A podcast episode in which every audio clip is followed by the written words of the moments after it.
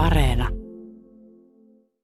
Siitä tulee semmoinen pieni sydämen nyrjähdys, kun, niin kun välähdyksessä muistan sen, kuinka suuri haave se oli mulle joskus, että mä asuisin tuolla ja muuttuisin romalaiseksi, ja näin ei käynyt. Katja Kallio, saat kirjailija ja käsikirjoittaja, ja jos mietitään sun uraa, niin niitä yhdistää ehkä kaksi asiaa, nimittäin kirjat ja elokuvat. Sulta on ilmestynyt seitsemän romaania ja useita kirjoituskokoelmia, joista myös muutama käsittelee elokuvia. Ja ehkä joku kuulija saattaa tuntea sut myös Image-lehden elokuvakolumnistina. Tässä ekassa valokuvassa sä istut isoäitisi kanssa ruuhessa. molemmat teistä pitää kiinni omasta airosta. Tunnelma on varsin kesäinen. Minne te olette oikein soutamassa? Mä huomaan, että heti kun sä sanot, että istut isoäitisi kanssa ruuhessa, niin mä alan hymyillä. Tulee tällainen niin kuin erilainen ääni, kun se tulee hymyn kautta. Öö, me ollaan soutamassa tuossa mm, luultavasti sellaiselle ihan lähellä öö, meidän mökkiä olevalle Kalliosaarelle, jota me sanottiin Kokkokallioksi, koska me juhannuksena poltettiin siinä kokkoa, koska siinä, siinä kalliolla ei ollut mitään kasvillisuutta, niin ei ollut, ei ollut palon leviämisen vaaraa. Ja tosiaan mä pidän kahdella kädellä kiinni tuosta omasta airostani, koska mä oon vielä niin pieni. Mä oon varmaan, olisinkohan mä kuusi tai seitsemän vuotias tässä ja mummi, joka oli vahva nainen, niin pitää vaan yhdellä kädellä. Sille riittää yksi käsi. Te olette siellä jossain Yläneen mökillä liikutaan 70-luvun puolivälissä. Mä oon käsittänyt, että isoäiti on ollut sulle tosi tärkeä henkilö. Joo, hän, hän oli mun tavallaan jollain tavalla niin kuin idoli ja tämä tämäkin on tämmöinen niin kuin mun sukupolvelle hirveän tyypillinen piirre. Olen huomannut tässä vuosien varrella, että, että tosi monella mun ikäisellä, itse asiassa seuraavallakin sukupolvella, se tavallaan myyttinen naishahmo omassa perheessä on, on isoäiti ja, ja myöskin se, jonka kanssa tavallaan se rakkaus on ollut ehkä kaikkein niin kuin ilmeisintä ja, ja voimakkainta. Ja mun tapauksessa ainakin, ainakin näin oli, että, että mummilla on mun mielessä, niin kun, hän oli tosi maanläheinen, käytännönläheinen ihminen, eikä varmastikaan itse ajatellut olevansa mikään niin kuin mytologinen hahmo todellakaan. Mutta mun mielessä mummiin liittyy semmoisia niin tiettyjä just sellaiseen voimaan ja itsenäisyyteen liittyviä tavallaan legendoja. Et mulla on esimerkiksi tällainen ihan selkeä muistikuva. En tietenkään tiedä, onko se oikeasti muisto vai, vai onko se niin kuin mielikuvituksen ei nyt kokonaan tuotetta, mutta et mielikuvituksen värittämää, että just kun me oltiin tuolla Yläneen mökillä, me käytiin mummin kanssa paljon kävelyillä, tehtiin pitkiä kävelymatkoja ja kerättiin kukkia ja, ja mitä nyt milloinkin kerättiin. Ja yhdellä tällaisella matkalla me törmättiin, tai niin kuin tiellä osui vastaan kyykärme, ja mä muistan, että se kyy puri mummia, ja että se kyy kuoli saman tien, kun se oli purru Isoäiti on ollut niin vahvaa, niin. että jopa kyy on niin. jähmettynyt. Ja... Joo, ja siis ihan niin kuin heitti henkensä. Mä, siis tämä ei voi olla totta, mutta, mutta mä voisin niin kuin vannoa, että se on totta, että se on niin, niin voimakas se, se muistikuva siitä hetkestä ja siitä tapahtumasta, siitä ihmetyksestä, että miten voi käydä näin, se säikähdys siitä kyystä ja, ja se, että se vielä puri mummia ja sitten se niin kuin yllättävä käänne, että se käärme kuolikin. Mutta se täytyy olla niin kuin mytologiaa, se ei, se ei voi olla totta. Mutta olet useita kertoja maininnut jo tämän sanan myyttinen, mm. että isoäidissä on tämmöisiä myyttisiä piirteitä, vahva esikuva, niin mitä nämä tämmöiset myyttiset anekdootit sulle merkitsee sun isoäidistä? Mikä niiden merkitys on? No, mä ajattelen, että ne ehkä vaikuttaa sellaisella, niin kuin, sellaisella alitajuisella tavalla. Öm, on esimerkiksi tällainen tällainen kertomus, jonka mummi on itse mulle kertonut, sitä, sitä mä en ole keksinyt, eikä hänkään ole keksinyt sitä, vaan, vaan että kun hän oli nuorena äitinä neljän lapsensa kanssa mm, ilman aviomiestään, eli mun isoisää just tämän nimenomaisella Yläneen mökillä. Ja silloin oli tämä Kyllikkisaaren, Kyllikkisaaren murhaaja ja, ja se tapaus, niin mummi oli sen verran peloissaan yöllä, että se nukkui kirvessängyn alla. Ja se on tavallaan sellainen, niin kuin, jos mä pelkäisin jotain tollasta asiaa, niin luontaisesti varmasti olisin menemättä sille mökille ylipäänsäkään, varsinkaan neljän lapsen kanssa. Mutta mummin ratkaisu siihen pelkoon oli mennä sinne mökille ja nukkua kirves käden ulottuvilla, että pystyy puolustautumaan, jos tarvii. Ja, ja niin kuin tässä vertailussa mä oon jotenkin tosi auttamattoman silleen niin kuin nössö ja, ja pelokas ja, ja elän elämää, niin se on sen niin kuin kauhun vallassa. Mutta mulla on kuitenkin tollainen niin kuin vertailukohta ja esikuva ja se on, se on niin kuin ollut mulle läheinen ja lämmin, eikä mikään joku niin kuin kaukainen hahmo, josta mä oon vaan lukenut, niin, niin mä väitän, että se on kuitenkin ohjaillut mua sit niin kuin monella tavalla erilaisissa tilanteissa tekemään ehkä rohkeampia ratkaisuja kuin mitä mä olisin ihan, ihan niin kuin luonnostaan tehnyt.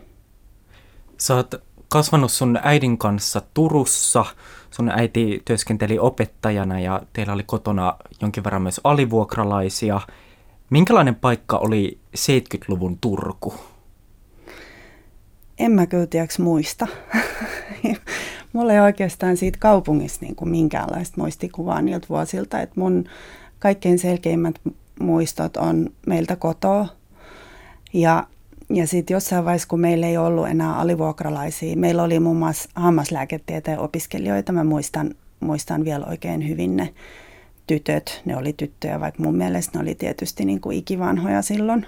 Mutta sitten kun meillä ei ollut enää opiskelijoita alivuokralaisena, niin mä sain oman huoneen. Ja se on tavallaan se niin kuin ympäristö ja, ja tavallaan myös niin kuin valtakunta, jonka, jonka mä muistan. Katja Kallio, tokassa kuvassa me nähdään sun ensimmäinen ystäväsi Hanna. Te istutte pihakeinussa lukemassa. Ja hauskaahan tässä kuvassa on se, että teillä on täsmälleen samanlaiset asennot te istutte tolleen, että vasen jalka on nostettu oikean jalan päälle. Näyttää, että teillä on tuommoiset vaaleet, valkoiset takit tai pusakat, farkut. Ja molemmat näyttää tosi keskittyneiltä. Joo, tämä on musta ihana kuva just sen takia, että ensinnäkin tämä on ihan niin kuin, äh, visuaalisesti hauska, kun toi asento on täsmälleen sama. Ja se on niin sama, että voisi luulla, että me jollain tavalla poseerataan, kun meillä on sitten kirjat molemmilla myöskin vielä ihan samassa asennossa tuossa sylissä. Mutta meidän ilmeisesti näkyy, niin kuin sä sanoit, että, että me ollaan ihan täysin upouduttu siihen lukemiseen, että tässä ei ole mitään, tässä ei ole mitään poseeraamista, tämä ei ole niin kuin vitsi. Niin tämä on, tämä on niin visuaalisesti, mua huvittaa tämä kuva. Mutta sitten siinä on niin kuin jollain tavalla se, että me ollaan, me ollaan niin kuin yhdessä, me, me niin kuin vietetään aikaa yhdessä sillä tavalla, että kumpikin lukee omaa kirjaa ja on tavallaan niin kuin uppoutunut ihan täysin omaan maailmaansa, mutta ollaan kuitenkin yhdessä. Ja se on mulle jotenkin kauhean helppo ja luontainen tapa niin kuin olla yhdessä. Että se yhdessä olemisen, mm, en mä tiedä voiko nyt sanoa arvotus mutta, tai mysteeri, mutta et joku sen tapainen on, on mulle aika iso asia elämässä, koska mä oon taipuvainen semmoiseen vetäytymiseen ja, ja kuitenkaan en ole sillä tavalla erakko, että, että haluaisin olla täysin yksin. Niin, niin jotenkin se tapa, että millä tavalla olla muiden ihmisten kanssa, niin se on, se on ollut mulle aina aika semmoinen niin iso asia. Ja tässä on jotenkin semmoinen niin kuin luontainen, helppo tapa – ja mä oon tehnyt tätä muidenkin ystävieni kanssa silloin pienenä ja nuorena, että, että ollaan paljon luettu yhdessä. Että käydään kirjastossa ja lainataan sieltä sellainen kuin urheilukassillinen kirja ja sitten mennään jonkun luo ja sitten ruvetaan lukemaan niitä. Niin sä oot ollut pienestä pitäen tosi kova kirjaston käyttäjä. On, on. Siis kirjasto on ollut ihan mun toinen koti aina. Ja, ja niin se ihmisille on. Mä oon ajatellut sitä nyt niin kirjailijan ammatissa, kun käyn kirjaston vierailulla, niin, niin jotenkin kirjastoissa ihmiset on kuin kotonaan. Et, et, niin kuin kirjailijallekin niin kuin keikat on hyvin toisenlaisia kirjastossa kuin kirjakaupassa esimerkiksi tai messuilla, jotka nekin on kivoja ja hyviä, mutta kirjastossa on aina sellainen, niin kuin, se on kaikkien oma tila, että yhteinen ja silti, silti oma. Mutta mä oon oppinut lukemaan nelivuotiaana ja mä itse asiassa muistan sen hetken ja se on ollut täällä samaisella mökillä, mistä nämä molemmat, molemmat kuvat on ja se kirja, joka mulla oli kädessä, kun mä yhtäkkiä tajusin, mitä siinä lukee, oli Jaakko ja Herneenvarsi. Klassikko Joo. satuainesta. Joo. Ja tota, mm, mä sain ensimmäisen kirjastokortin, kun mä olin neljävuotias. Se oli silloin semmoinen vaaleanpunainen pahvikortti, mihin laitettiin aina vuosileima sinne ö, oikeeseen, oikeeseen kortin syrjään. Ja mun ensimmäinen leima oli 72 ja se oli vihreä se leima. Et siinä on vaaleanpunainen kortti ja, ja vihreä se leima. Ja mä muistan, kun mä olin, mitäköhän mä olisin sitten ollut varmaan 12 tai ehkä, no ehkä 11 tai 12, kun mä tajusin siellä Turun pääkaupungin kirjaston lasten ja nuorten osastolle, että mä oon lukenut nämä kaikki kirjat ja useimmat monta kertaa. Ja sitten ne, joita mä jostain syystä en ole lukenut, niin niitä mä en tule lukemaankaan. Että siihen on joku syy. Ja mä ajattelin, että ihan hirveetä, että mä joudun siirtyä tuonne aikuisten osastolle, että siellä ei ole mitään, mistä mä pidän. Että mä en tule koskaan pitämään yhdestäkään kirjasta, joka siellä on. Näin ei nyt sitten tietystikään käynyt, vaan päinvastoin, mutta mut muistan sen, sen kriisin ja, ja tavallaan sen tunteen, kun tiesin, että täällä ei ole mulle enää mitään, mutta, mutta mä en silti haluaisi täältä pois. Et, mutta et on niinku pakko lähteä seuraavaan. Ja sitten sä siirryit aikuisten osastolle, niin, iso harppaus. Siirryin. Niin, niin siirryin. Sä oot tuossa kuvassa ehkä 13-vuotias. Muistatko mitä sä oot sen ikäisenä lukenut? En mä kyllä ihan tarkkaan muista, mitäköhän mä oon silloin.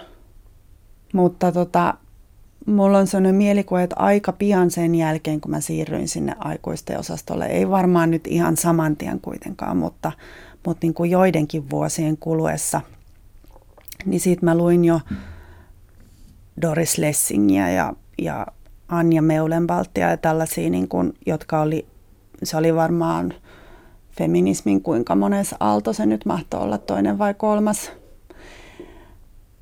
jota mun äiti edusti. Ja mun äidillä oli kirjahyllys, meillä on ollut kotona aina tosi paljon kirjoja. Mun äidin, äidin kirjahyllys oli silloin jo naiskirjailijat erikseen.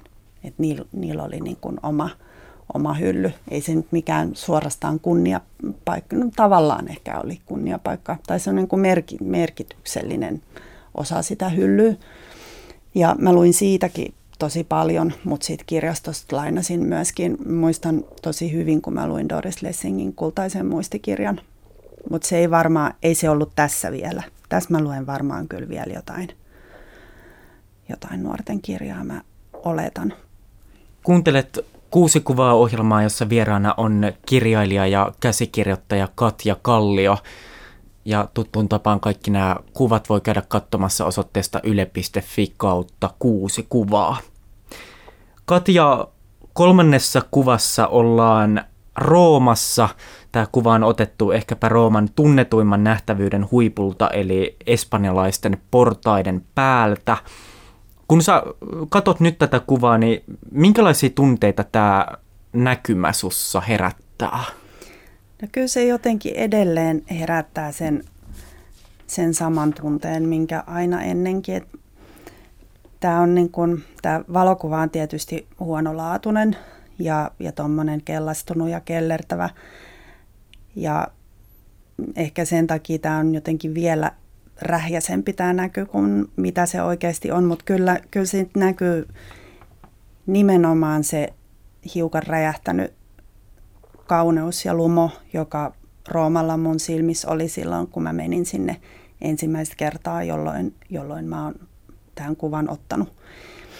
Ja, ja samalla se, siitä tulee semmoinen pieni sydämen nyrjähdys, kun, niin kuin välähdyksessä muistan sen, kuinka suuri haave se oli mulle joskus, että mä asuisin tuolla ja muuttuisin romalaiseksi. Ja näin ei käynyt. Niin Rooma on ollut sulle tämmöinen niin valtaisa kaupunkirakkaus, joka on alkanut tässä aika varhaisessa iässä. Siis sä oot ollut mitä yläasteikäinen? Joo, mä oon ollut yhdeksännen luokalla, kun mä oon ottanut tämän kuvan ja mä opiskelin latinaa silloin koulussa. Et koko yläasteen ajan, en sitten enää lukiossa, mutta yläasteen ajan opiskelin. Ja tämä on ollut tämmöinen kolmen vuoden palkinto siitä uurastuksesta, että olette luokankaan päässyt sitten Joo. Ja se olikin kauheat kärsimystä se latinan lukeminen, että oliko todella ö, paikallaan se, se, tota, se palkinto. Mutta tosiaan me oltiin sitten yhdeksännen luokan luokkaretkel Roomassa ja, ja mä ajattelin silloin, että mä en ole koskaan niin kuin nähnyt enkä kokenut mitään näin mieletöntä. Että tämä kaupunki on niin kaunis ja tämä kieli on niin ihana ja että mun on, mun on päästävä tänne takaisin ja, ja siitä, niin kun, siitä vuosien, muutaman vuoden varrella tuli semmoinen niin kun mun ihan keskeinen päämäärä, että mä tähtään siihen, että mä, että mä tuolla mä joskus asun. Kun me puhuttiin Katja aikaisemmin sun kanssa, niin sä sanoit, että ehkä ton ikäisenä sä oot rakastanut Roomaa enemmän kuin ehkäpä ketään ihmistä. Niin, mä luulen, luulen että se on niin kuin totta. Ei se varmaan ihan totta ole, tai siis ei, ei tietenkään ole, mutta varmasti se on ollut niin kuin suurempi, huomattavasti suurempi rakastuminen kuin mitä mä olin koskaan silloin kokenut ja pitkään aikaan sen jälkeenkään. Että että se oli niin kuin perhe ja ystävät voidaan niin kuin laskea siihen suure, suurempien rakkauksien joukkoon, mutta, mutta sen voin sanoa ihan varmasti, että, että en ollut tällä tavalla koskaan rakastunut kehenkään ihmiseen kuin olin Roomaan.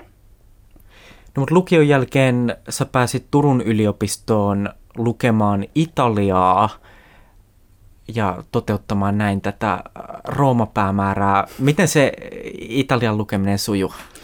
No eihän se sujunut yhtään. Et mulla oli se latinan pohja ja sitten mä olin käynyt kesäyliopiston kursseilla ja mä en tiedä edes, miten mä, miten mä ikinä pääsin sinne sisään niillä taidoilla. Mä en käsitä sitä. Mutta joku, joku onnenkantamuinen siinä oli, että et pääsin sinne sisään, mutta mulle valkeni kyllä siellä tosi nopeasti, että tämä on ihan katastrofi, että nämä kaikki muut on asunut siellä vuosikausia. Ja kaikilla on joku niin kuin ihan tietty, tietyn kaupungin, tietyn osan niin kuin aksentti ja, ja että ne niin kuin puhuu sujuvasti ja lukee sujuvasti. Ja, ja, ja mä oon ainoa, joka niin kuin sanakirjan kanssa kääntää niitä historian tentin kirjoja ja lukee niin kuin kolme sivua tunnissa, että tämä on ihan kauheata. Ja kyllä mä tajusin siinä tosi nopeasti, että, että mun on niin pakko pakko lähteä sinne, että, että ei, tämä ei kerta kaikkiaan tule niin kuin onnistumaan muuten.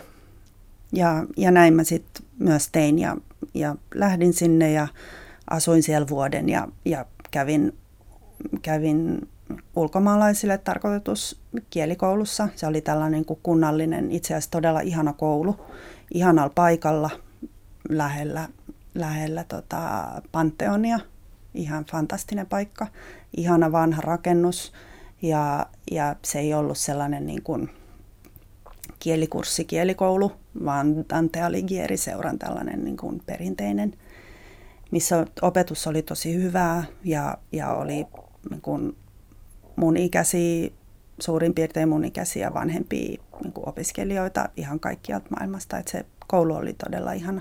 Ja sä oot ollut silloin noin kaksikymppinen, sä oot päässyt rakentaa itsenäistä omaa elämää ulkomailla, suurkaupungissa Roomassa, ää, eletään 90-luvun alkua. Minkälaista aikaa se sulle oli? No se oli aluksi sellaista niin kuin, aluksi tosi huumaavaa ja ihanaa, että mä oon niin kuin, tämän ratkaisun tehnyt ja lähtenyt tänne. Ja mä opinkin kieltä tosi nopeasti. Se oli, ihan, se oli todella ihanaa, että miten se niin kuin nopeasti aukesi, kun, kun mulla oli niin hyvä pohja kuitenkin. Mutta, mutta muuten se oli kyllä, niin kuin, se oli ihan suorastaan niin kuin traumaattinen kokemus sillä tavalla, että, että mulle paljastui itselleni, että, että miten väärässä mä oon tavallaan ollut itseni suhteen monen, monessa asiassa, että mä oon kuvitellut, että mä oon jotenkin niin kuin seurallinen ja eloisa ja, ja että mä sopisin hyvin sinne Italiaan ja Roomaan ja, ja niin kuin viihdyn isossa kaupungissa ja, ja väkijoukoissa ja kaikki tämä niin kuin vähitellen paljastui niin kuin ihan, ihan harhaksi, että et mun tavallaan jotenkin todellinen identiteetti ehkä aika paljon valkeni mulle silloin, mikä ei tietenkään ole sinänsä huono asia. Se oli vain järky, järkytys, että se oli niin toisenlainen kuin mä olin, olin kuvitellut, että mä havaitsin, että mä oonkin sellainen, joka inhoaa sitä, että, että on paljon ihmisiä ympärillä ja, ja varsinkaan, että ne tulee niin lähelle esimerkiksi niin kuin bussissa. Ja, ja että mm, että mä niin kuin eniten haluaisin olla niin kuin rauhassa ja, ja näkymätön ja huomaamaton, että mä saisin ajatella omia asioitani eikä tarvitsisi pelätä liikennettä. Ja, ja että mä inhonkin sitä, että asiat on niin kuin sekavia ja epäjärjestyksessä ja, ja joka päivä on lakko eikä pääse kouluun. Ja, ja että postissa on niin kuin neljä erilaista jonoa, missä ei ole mitään logiikkaa ja mikään ei toimi ja kaikki kestää sata vuotta. Että kaikki, kaikki niin kuin tällaiset, mitä mä olin pitänyt, että voi miten hurmaavaa ja bohemia ja muuta, niin se ei sopinutkaan mulle ollenkaan. Ja kaikki, kaikki oli aika hankalaa myös. Suomihan ei kuulunut silloin edes EYhyn. Eli, eli mä olin siellä niin kuin pimeä, pimeästi, pimeänä. Niin ne työpaikat, mitä mä olisin saanut esimerkiksi, niin en mä uskaltanut niihin mennä, koska ei, ei mulla ollut mitään niin kuin suojaa eikä turvaa tavallaan. Miltä tämän kaiken tajuaminen sitten tuntui? Kyllä se oli niin musertava, että, että sitten kun mä sieltä lähdin vuoden päästä kotiin, niin mä oon ollut siellä vain kerran sen jälkeen. Enkä mä ole menossakaan. Et jotenkin en mä, mm, ehkä mä joskus meen, kun mä oon tosi vanha. Mut, ja oon mä iloinen, että mä kävin sen kerran, että mä oon nähnyt, nähnyt sen kuitenkin, että mulla ei ole pelkästään ne muistikuvat siitä, siitä vuodesta. Ja silloin jo oli muuttunut moni asia. Siellä oli hirveästi asioita, mitä mä rakastin. Esimerkiksi elokuvateatterit, joita oli aivan hirveästi. Ja niin kun mä oon nähnyt siellä valtavat määrät elokuvia ja, ja mun niin kun yksittäinen kaikkein niin kun tärkein elokuvateatteri tässä maailmassa on siellä, tai oli siellä. Sen nimi oli Pasquino, tai sen nimi on edelleen Pasquino, mutta se on muuten muuttunut. Se on Trasteveren kaupungin osassa, ja se oli silloin mun siellä aikana sellainen teatteri, että siellä illalla, kun tuli pikkusen viileempi, niin se katto aukesi. Se naristen rupesi kuulua sellainen narina, kun käännettiin kampea, ja, ja sitten se vähitellen paljastui se tähtitaivas. Mä muistan, että se oli tähtitaivas. Tämä on taas yksi niistä jutuista, koska oletan niin kuin Rooman valoissa ja saasteissa, että tuskinpa siellä mitään tähtiä on näkynyt, mutta mun mielikuvissa siellä oli aina niin kuin tähtitaivas. Ja, ja sitten kun mä menin sinne se yksi kerta, kun mä oon ollut Roomassa sen jälkeen, niin mä menin silloinkin, mä menin takaisin sinne Pasquinoon, mutta siellä oli penkit vaihdettu ja katto ei enää auennut ja, ja kaikki oli pilalla. Ja silloin mä oon nähnyt siellä äh, Bing John Malkovichin, jota mä inhosin. Mutta mä en ole ihan varma inhosiksi mä oikeasti sitä elokuvaa, vaan inhosiksi mä vaan sitä, että, että se elokuvateatteri oli muuttunut ja mä en, mä en, saanut, en tavallaan saanut sitä aikamatkaa takaisin, koska mä oon paitsi luontainen larpaaja, niin myös luontainen aikamatkustaja. Ja sitten multa niin se portti oli kiinni. Mä inhosin sitä elokuvaa. Miten kaksikymppistä Suomesta tullutta naista kohdeltiin 90-luvun alun Roomassa? Oli se aikamoinen saalistuskulttuuri, täytyy sanoa, että en tiedä millaista siellä on nykyään. Toivottavasti asiat on muuttunut, mutta, mutta oli se aika armotonta saalistamista. Et ei se kyllä niin kuin skanditytölle ollut helppoa eikä, eikä sitä moni kestänyt, että mulla oli mulla oli tanskalainen ja norjalainen ystävä siellä, ne oli mun parhaat kaverit, niin tanskalainen lähti ensin ja mä lähdin sitten ja norjalainen lähti sitten. Ja tämä tapahtui kaikki niin kuin lähes vuoden sisällä. Että kyllä meillä oli aika paljon sellaisia tilanteita kadulla, että meitä niin kuin ihan suoraan käpälöitiin ja, ja tuli ihan niin kuin melkein käsirysyy, koska ei, ei merkinnyt silloin niin kuin mitään ja sellaista seuraamista ja, ja muuta. Se ei ollut, ei, se ei ollut helppo kestää eikä kestettykään. Ja sä palasit sitten Turkuun vuoden jälkeen. Miltä se tuntui? No se tuntui kyllä aluksi ihan hirveältä helpotukselta. Että kyllä, kyllä se niin kuin, totta kai se niin kuin pettymys oli olemassa, mutta et kyllä se, se oli aluksi ihan hirveä helpotus. Että yliopisto ja luennot ja, ja niin kuin, tavallaan se oma elämä. Et mä olin kyllä niin kuin tenttinyt sieltä Roomasta käsinkin. Mä olin opiskellut siellä niin kuin, paitsi siinä kielikoulussa, niin, niin sit samaan aikaan tehnyt kyllä yliopisto-opintoja, mutta ihan se, että saa olla niin kuin, luennolla mukana ja, ja oli ihanaa puhua suomea. Että kyllä vaikka se italian oppiminen oli ihanaa, mutta kyllä mä olin kaivannut sitä suomen kieltä tosi paljon. Että oli ihan fantastista saada puhua suomea. Mutta se, se niin kuin pettymys ja trauma tavallaan ra- rakentui ehkä jotenkin vähän hitaammin. Tietysti kaikki on sitten suomen puhumisen lumo ei se nyt ihan hirveän kauan kestä, eikä myöskään se, myöskään se niin kuin luennolla kökkimisen luma. Että sitten kun tällainen, tällainen katos siitä, niin sitten se jotenkin alkoi tavallaan silleen niin kuin hahmottuu se, että, että mitä, mä, mitä mä koin, että mä olin menettänyt. Ei se niin kuin kenenkään syy, eihän se mun, mun syy ole silloinkaan ajatellut niin, mutta mutta ehkä just se, että on hankalaa, kun se ei edes ole kenenkään syy, se vaan on. Pitää rakentaa jokin uusi unelma, niin. mitä tavoitella. Niin. Mutta en mä silleen myöskään ajattele, että menipä hukkaan kymmenen vuotta tavallaan siinä haaveilussa. Että et haaveiluhan on tosi ihanaa. Ja mä sain ikuisesti sen italian kielen, että sitä mä en menetä koskaan. Että mä edelleen puhun sitä mun ystävän kanssa, kun me puhutaan salaisuuksia, niin me puhutaan sitä.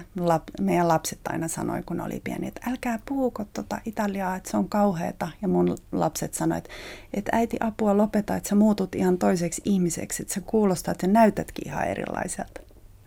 Mutta se ehkä siitä on jäänyt jonkunlainen sellainen salaisuuksien kieli. Jos Rooma on ollut sulle tärkeä kaupunki, niin, niin on myös tänne neljännen kuvan kaupunki nimittäin Hanko. Tässä kuvassa ollaan Hangossa, sitä ei tosin tästä kuvasta ihan heti tunnista. Mitä tässä kuvassa oikein tapahtuu? No tässä, tässä on kesä ja minä ja mun tyttäret ollaan Hangos viettämässä muistaakseni viikkoa tai pari. Ja me ollaan tässä ystävien luona kylässä tuossa Hangon äh, Kolaviikenillä – Bellevue-nimisessä vanhassa ihanassa talossa. Me istutaan siinä parvekkeella ja mm, mulla on mun nuorempi tyttö sylissä. Hän on käpertynyt tuollaiseen niin kilpikonna asentoon, ettei näy oikeastaan kuin, kuin selkä. Ja, ja mä pitelen hän siinä olen selvästi taas kerran vajonnut ihan omiin ajatuksiin, niin että mä mietin kyllä jotain ihan, ihan muuta. Mutta mutta se on mulle kauhean tyypillinen olotila ja varsinkin Hangossa ja varsinkin tuohon aikaan, jolloin mä kirjoitin mun ensimmäistä Hankoon sijoittuvaa romaania. Ja mä olin täysin, täysin niin kuin niiden ajatusten ja ton Hangon, tavallaan Hangon vallassa. Et mä olin just ton ikäinen, kun mä jollain tavalla aloin kokea sen, että ajankerrokset on yhtä aikaa läsnä. Että kun mä kävelen jossain, niin sen, sen paikan ää, eri ajat, sen historian eri kerrokset on yhtä aikaa läsnä joka paikassa. Että kaikki mitä, se on, kaikki, mitä on tapahtunut niin kuin aikaisemmin eri, eri vaiheissa. Voisi varmaan sanoa, että Hanko on aika radikaalisti muuttanut sun kirjoittamista. On. On, sen se on tehnyt, koska, koska sen jälkeen mä olen kirjoittanut historiaan tai menneisyyteen sijoittuvia romaaneja. Et, et sitä ennen kirjoitin nykypäivästä ja, ja sitten kun mulle aukesi tämä aikojen yhtäaikaisuus, niin, niin nykypäivä lakkas kiinnostamasta mua niin kun joksikin aikaa. Et nyt se kiinnostaa mua taas ja sitten niin kun, mitä, mitä enemmän mä sitä Hangon historiaa tutkin ja, ja mitä niin kun voimakkaammaksi se muuttui se, se aikojen yhtäaikaisuus, niin sitä enemmän mua kiinnosti, alkoi kiinnostaa se, että mikä on niin kun yhteistä eri ajoilla, että vaikka kuvaisin vain vain niin kuin historiallista hetkeä, mutta että mikä, mikä siinä on samaa kuin nyt ja mikä on niin kuin ihmisessä aina samaa. Että sillä tavalla mä lähenin, lähenin kuitenkin sitten nykypäivää niissä, niissä teoksissa niin, kuin aika nopeasti. Et se, on, se on tavallaan se, mikä mua menneisyydessä kiinnostaa. Tavallaan se, että mikä on, mikä on ikuista, että mikä on aina samaa. Mistä sä sitten pohjimmiltaan kirjoitat? No kyllä mulle on, mulla jotenkin valkeni viimeisen vuoden sisällä ehkä, että mä kirjoitan aina, aina kun ulkopuolisuudesta ja, ja siitä ulkopuolisuuden tunteesta ja siitä tarpeesta liittyy johonkin yhteisöön. Se on tavallaan sellainen niin kuin suuri, suuri tarve. Mä en ehkä sanoisi, että se on suuri unelma, koska se tuntuu niin kuin vaikealta ja vastenmieliseltäkin monesti mun päähenkilöistä mutta se on jonkunlainen valtava tarve olla kuitenkin niin kuin osa, osa jotakin yhteisöä, että se niin kuin irrallisuuden tunteen loppuminen. Ja, ja se on niin kuin,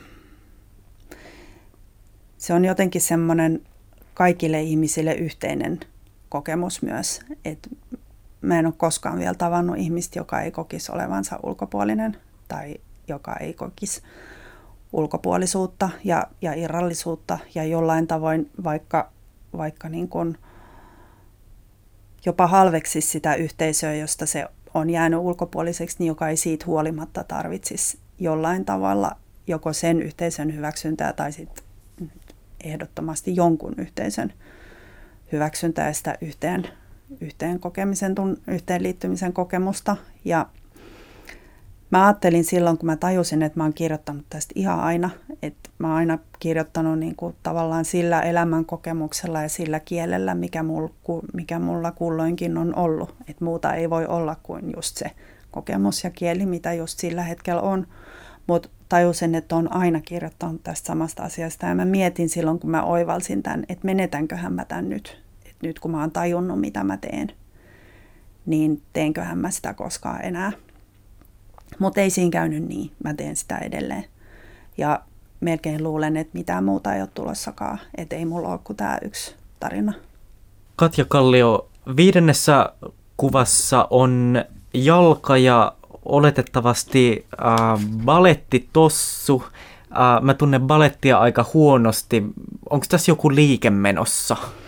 Ei tässä oikeastaan menossa mikään liike. Tämä on ihan vaan niin kuin jalan jalan ojennus.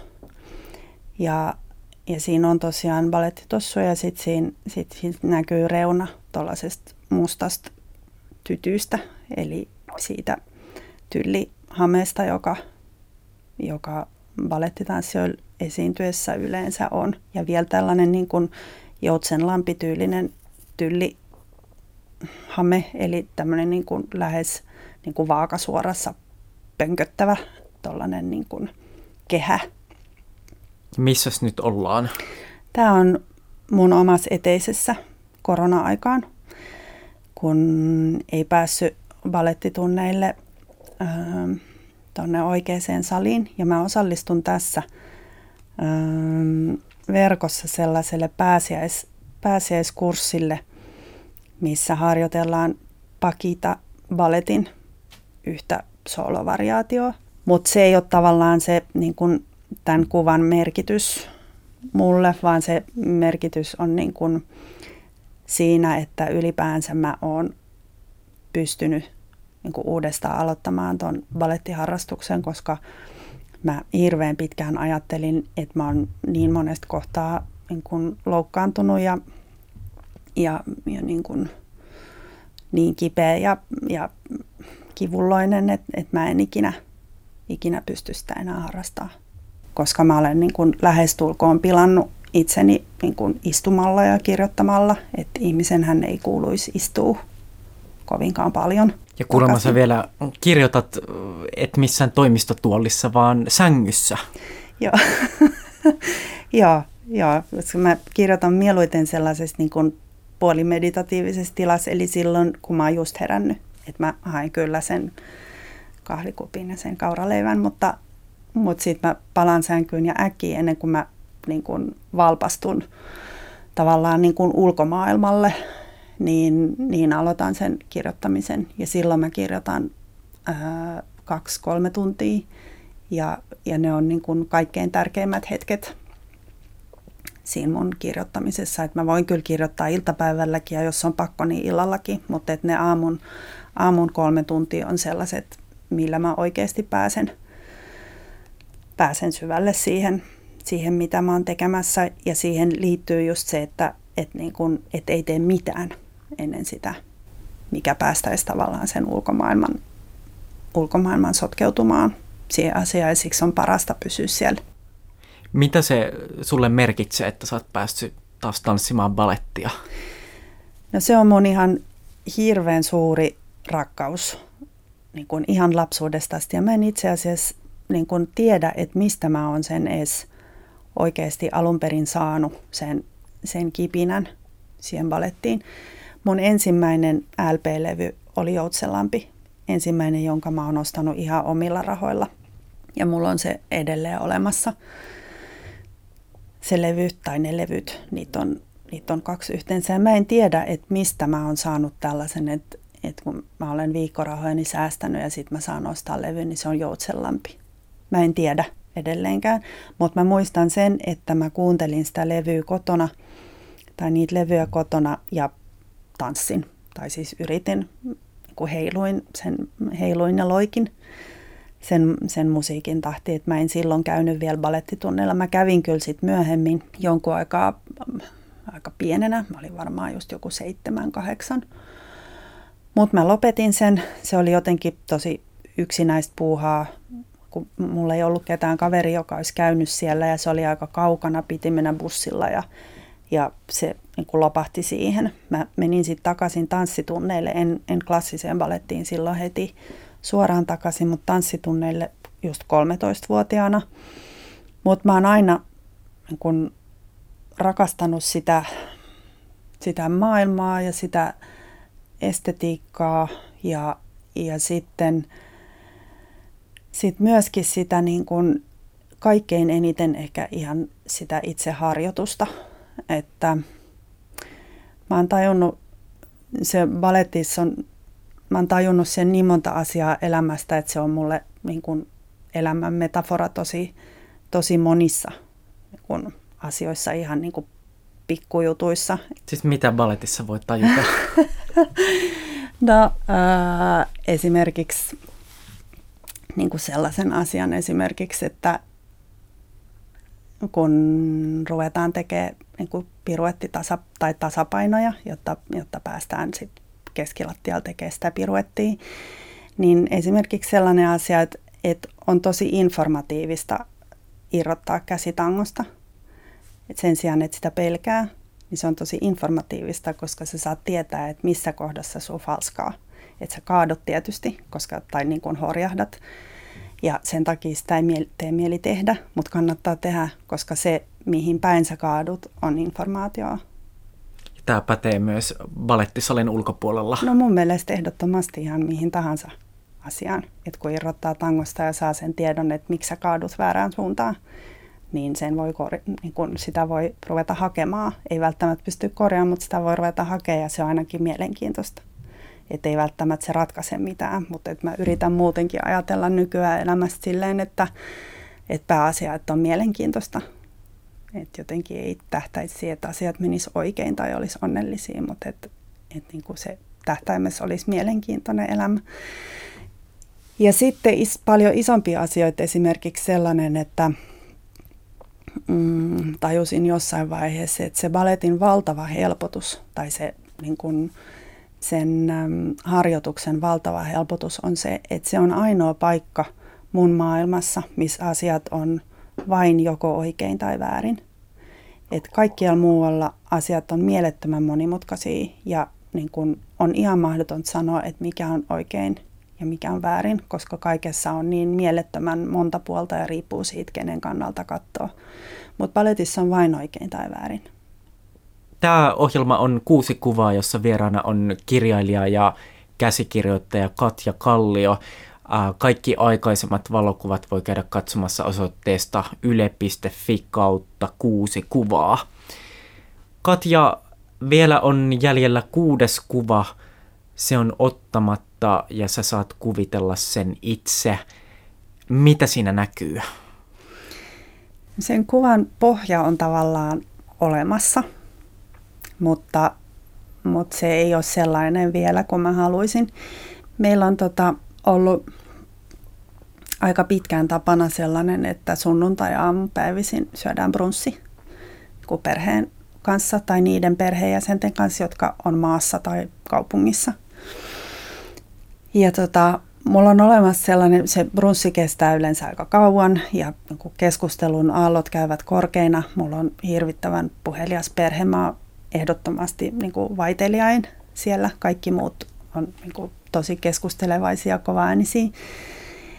Ja keskustelun aallot lyö korkeina ja keitetään lisää kahvia ja, ja niin kuin syödään. Ja, ja sitten kun se on loppu se brunssi, niin sitten kaikki on ihan voipuneita ja sitten sit siirrytään yleensä olohuoneeseen, missä meillä on useampi vanha keskenään erilainen nojatuoli. Siinä on, siellä on muun muassa mummin nojatuoli, joka on aivan entisellään sellaisena, kuin hän siinä aina istui. Ja, ja sitten meillä on semmoinen nojatuoli, joka ollaan hankittu silloin, kun meidän tyttäret oli pieniä ja jos on nyt päällä semmoinen marokkolainen hääpeitto ja sitten on niin kuin sohva ja vielä, vielä yksi muu tuoli, niin siirrytään siihen olohuoneeseen.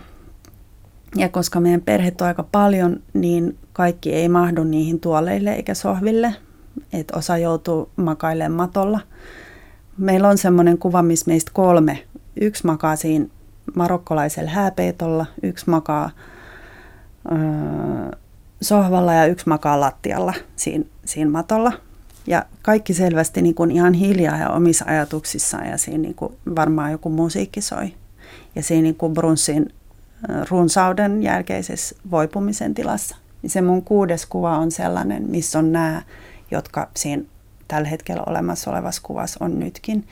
Mutta sen lisäksi siinä on vielä ne, jotka tällä hetkellä puuttuu siitä kuvasta, jotka on meidän perheestä ulkomailla. Ne, jotka ei mahdu niille tuoleille, niin, niin makailee siellä, siellä lattialla. Kun sä katsot tätä kuvaa sun mielessä, niin mikä tunne sulle siitä tulee? No siitä mulle tulee sellainen olo, että nyt mä oon perillä. Mistä sen tietää? ehkä siitä, että ei ole sillä hetkellä ainakaan mitään, mitään toiveita. Että se on kaikki siinä.